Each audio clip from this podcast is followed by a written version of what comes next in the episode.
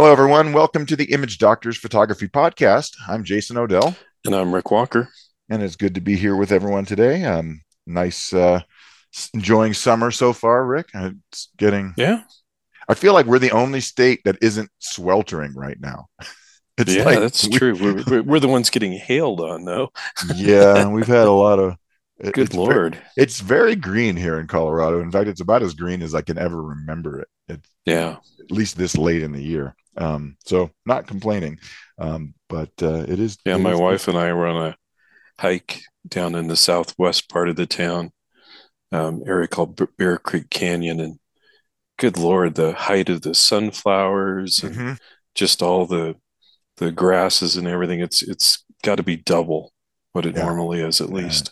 Lots of grasshoppers, lots of prairie sunflowers, lots of butterflies. Multi, very nice. Things. Yeah, it's very cool. So anyway, things are things are good here. Um, this week we um, are going to mostly talk about a little impromptu shoot that we ended up doing together just by coincidence. Yeah, so wasn't really was, planned that way. No, but it, but it worked out. It was fun. Um, and then, um, but before we do that, um, we wanted to. Uh, again, thank all of you who are our sponsors through Patreon, um, and remind them that on our blog site, image doctors photo dot com, there's some premium content out there, including a new article that you just published. And uh, why don't you uh, talk a little bit about that article, Rick, because I think it could be of, of interest to our listeners.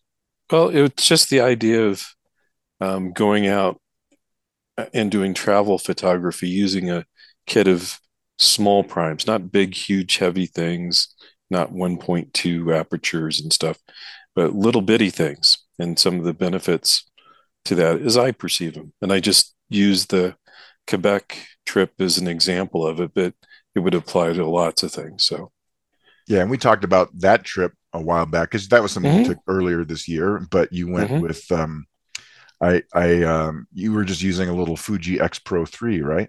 Yeah, it was yeah, awesome. So small camera, very small set of lenses, and teeny little lenses. It's a, it's a different way of shooting, but it it can work for you. And I and I read your article, and of course your photos are wonderful.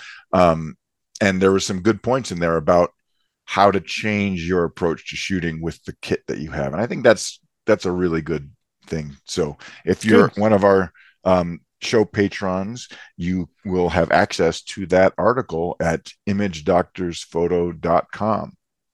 And we should have some other things coming out this next week. So awesome. Yeah, yeah. Great.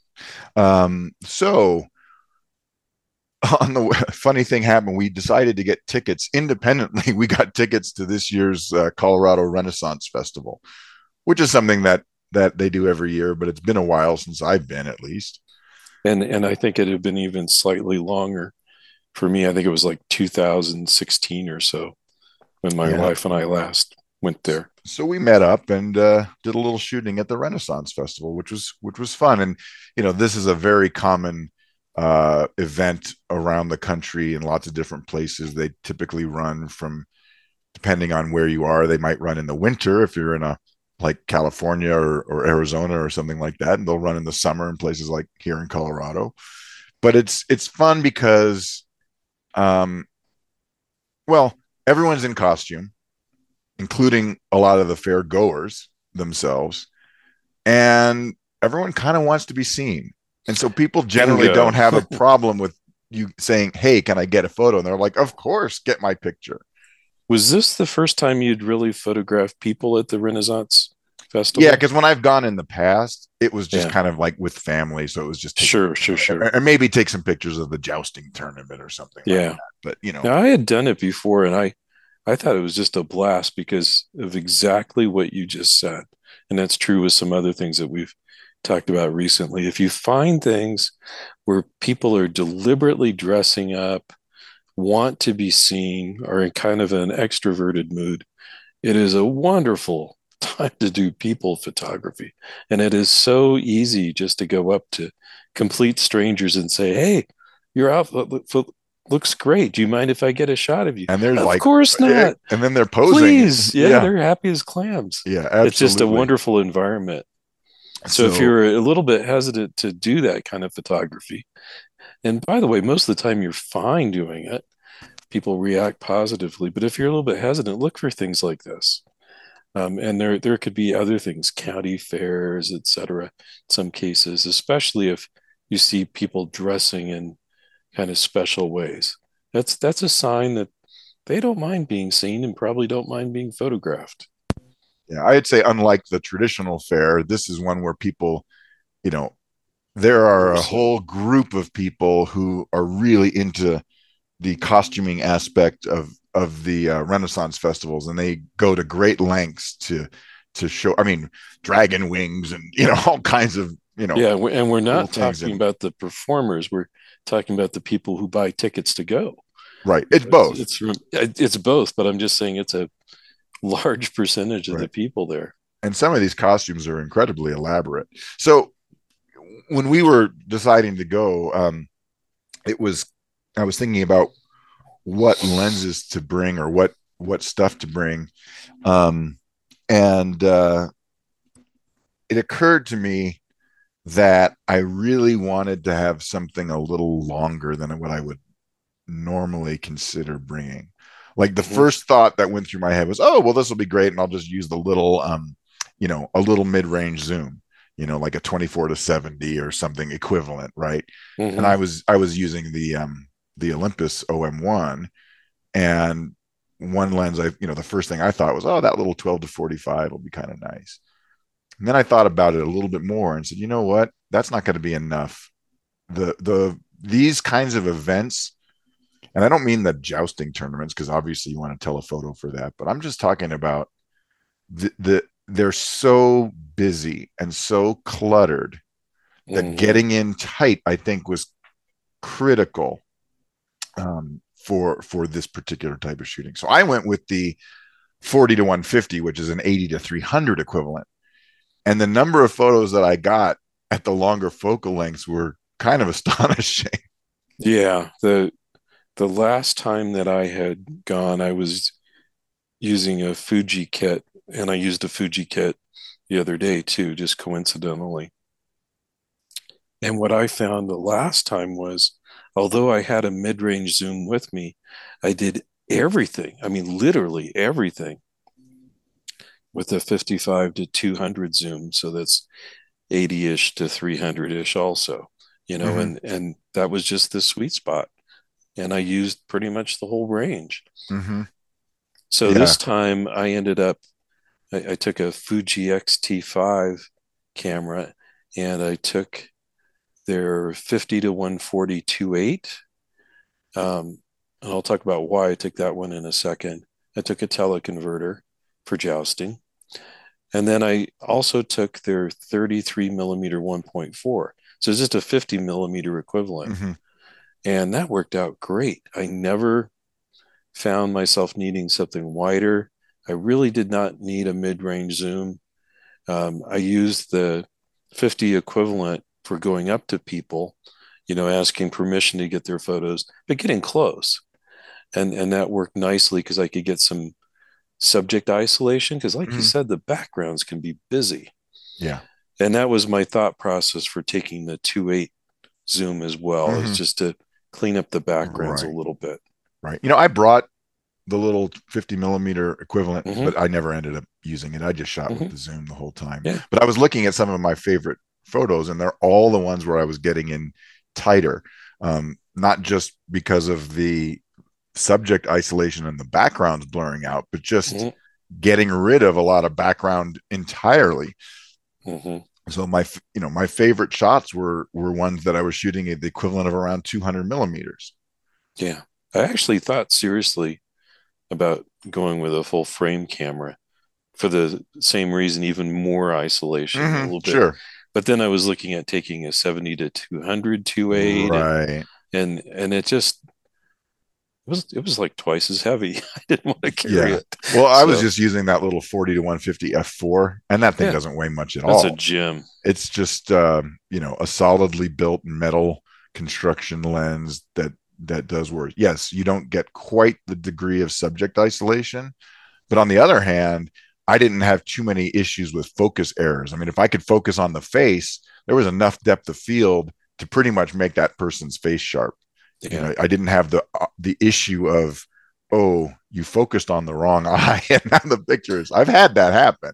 Yeah. You know, where, where you where the camera picks the wrong eye for whatever reason, and you're shooting really shallow depth of field, and it just misses, and you go, "Dang it, it just missed." Right. Because it's hard when everything's moving around like that. You know, one thing we should briefly mention. We'll get back to the more detailed stuff that we were just talking about. Prior, several days prior to when we did this shoot, um, we realized we both had tickets, um, and, and there was flexibility in terms of what days you could use them. And we both took a look at the forecast, and on Saturday, it was going to be bright and sunny. On Sunday, it was going to be overcast and cooler. And we both had the same reaction, which right. was Sunday. Yeah. Because the, the light helps so much with outdoor people photography. If you get that nice soft light, you get nice colors, nice expressions, because people aren't squinting. Well, and you don't get harsh shadows. shadows. Yeah. I mean, it, it made such a difference in, in shots where I've, you know, and just looking at them, I can, I can tell it's, it's, I, I don't know. It, there, there are so many subjects and so many photos when you look at them and you say, what is the, and it doesn't matter if it's a people shot or a nature shot or what macro of an insect, whatever, but if you shot it in kind of diffuse light for whatever reason, because that's what you had, even if it's cloud, I've seen bird photos where it's like raining and it comes out great. Right. Mm-hmm. I've even had some of those on my own. The quality in the, the, the, the way that the rendition comes out with without having harsh shadows is night and day.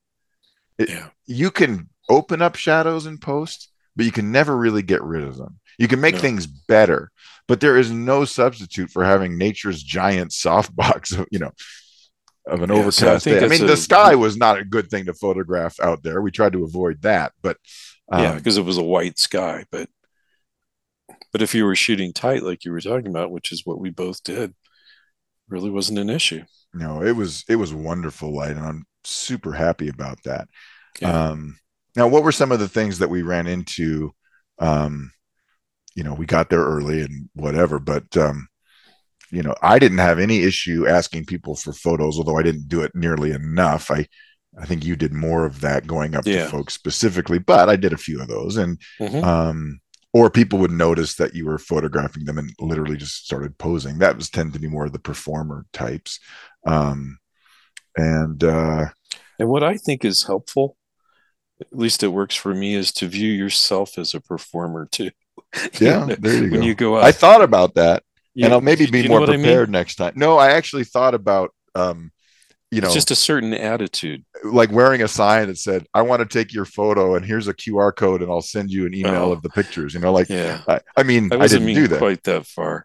No, but I, I considered it, you know, having something, you know, because there's all kinds of weird themes that people do in the, you know, they take the time period stuff seriously and whatnot. So, you know, all kinds of, of I think characters. I saw at least, at least one person wearing some sort of Star Trek outfit. There was a whole away team wandering around out there. So, um, but yeah, um, flagrantly violating the prime directive as, as we're wont to do. But I think that was a photo I got, in fact. Yeah, yeah. There you go. Um, but one thing we both sort of stumbled upon um, was our shooting settings um, mm-hmm. and, and some tweaks that we ended up making. Um, I think we both shoot by default, we kind of just gravitate towards setting the camera to aperture priority and having the shutter speed determined by some kind of automatic setting, you know, auto I S O or whatever, you know, based on focal length, you know, that automatic mm-hmm. option. And for a lot of shooting, that's fine. Um, you know, especially things that aren't moving, you know, just street photography types of, you know, architecture, landscape, whatever, you know, just general purpose stuff. But I think we both quickly discovered that we needed to jack up the shutter speed a little bit, because although the exposures were fine, there was just, with the tight compositions, you get just enough subject mo- motion to blur things out. Yeah, it was it was funny. You know, we arrived early, and um, which was good, you know, before they opened. And my wife and I were pretty close up by the gate. I think in retrospect, you guys weren't that far behind us. We just didn't know it. And what was nice is they, there were groups of performers that came out while we were waiting to get in, you know, that did brief little snippets of their acts and stuff like that. And they were fun. And they were really close, close enough. I was using the fifty millimeter equivalent on them. But I had my camera set up for, like you said, aperture, auto I S O, and just set, you know, so it went with the focal length. So I was getting shutter speeds around one hundred twenty-fifth of a second or so. And I thought, you know, I'm not sure that's going to be fast enough just to catch catch their facial expressions and little movements and what they were doing. And so I jacked it up to five hundredth of a second. And I'm really glad I did that, because if I, when I look at those first few shots that I did at one hundred twenty-fifth or so, they're just not that sharp. And no. You could easily conclude that the eye um, detection stuff wasn't working quite right, whatever. That wasn't it. It was working great. The problem was the subject was moving and it showed up in the photos. Yeah. Right. Uh, I went to two hundred fiftieth of a second for the same mm-hmm. reason. Um, and, and, you know, it, it, it's true. It's, it's, we're, we're, we're sometimes still stuck in uh, a thirty-five millimeter film uh, settings mindset. You know, one over the focal length is enough, you know, but those are all rules that were based on the situation at the time, you know, for, for what you would, you know, not, not only um, the gear that you had, but also the output and, you know, the size of the final images, mm-hmm. which were going to be prints and all these various things. Right. And the thing with digital, no matter what system you use and no matter what kind of camera stabilization or whatever, these, these, you know, once you're in the twenty megapixel and up realm, which is pretty much everything, yeah, um, you're suddenly seeing a lot more, you know, things that could be construed as, as, you know, autofocus errors or whatever, stuff that just wouldn't have mattered to you twenty years ago or ten years ago, whatever, you know? And so mm-hmm. erring on the side of, you know what? Yeah, I'm not at base I S O. Who cares? I can shoot at I S O, whatever it was, you know, I'm looking at um, some of my shots and, uh, you know, even um, two hundred fifty of the second, you know, at F four, I was getting I S O two fifty, I S O four hundred. So nothing, nothing bad. That's right yeah. down in there in the, in the sweet spot of things like dynamic range, if you're worrying about that, but sharpness is kind of important.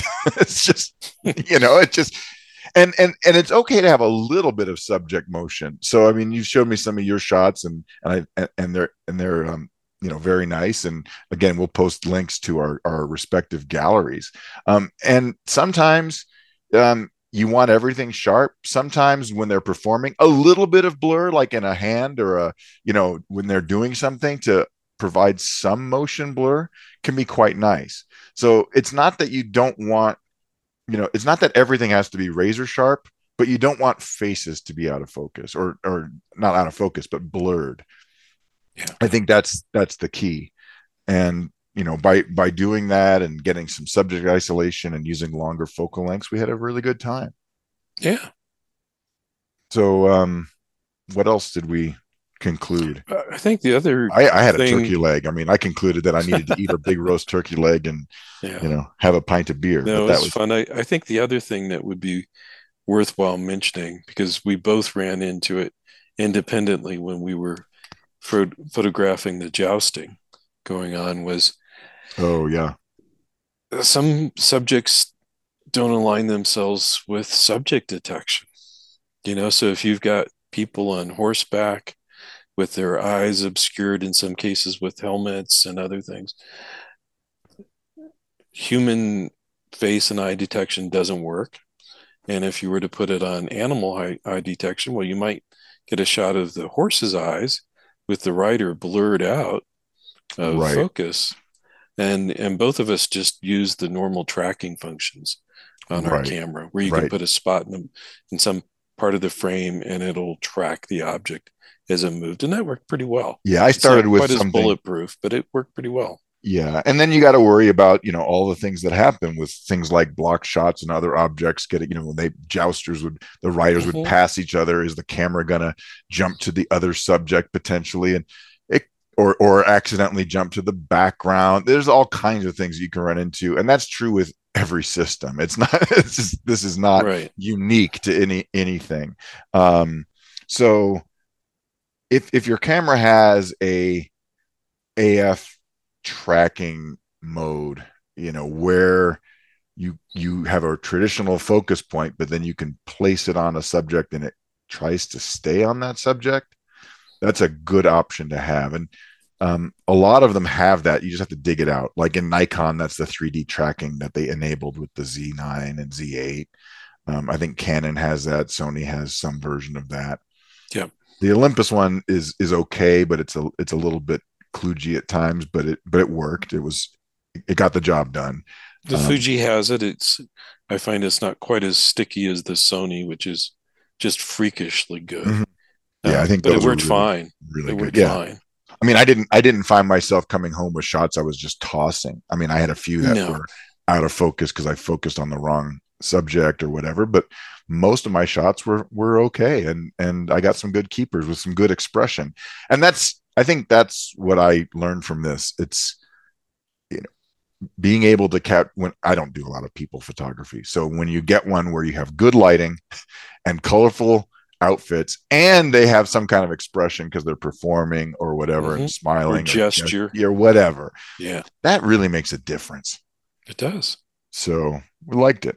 Anyway, that's all the time we have for this week's show. Again, thanks Uh, to all of our supporters. Um, and if you want to become a show supporter, just go to image doctors photo dot com. Doing so will unlock our access, your access to our bonus video episodes, which there was one last week, uh, as well as premium blog content, articles, uh, videos, other things like that. And um, if and you, like uh, we said before, we funnel all the money that we receive that way right back into the podcast. Yep. This is not going into your four oh one k. no, no, this is going right back into the podcast, every single dollar of it. So yes, it helps us with our bandwidth fees. It helps us with a lot of things. So we do appreciate all of you who have sponsored us so far, and we're looking to meet more of you. And we are working on some ideas to uh, um, have some stuff for our sponsors in the not too distant future. All right. Well, until next time, happy shooting. All right. Bye-bye.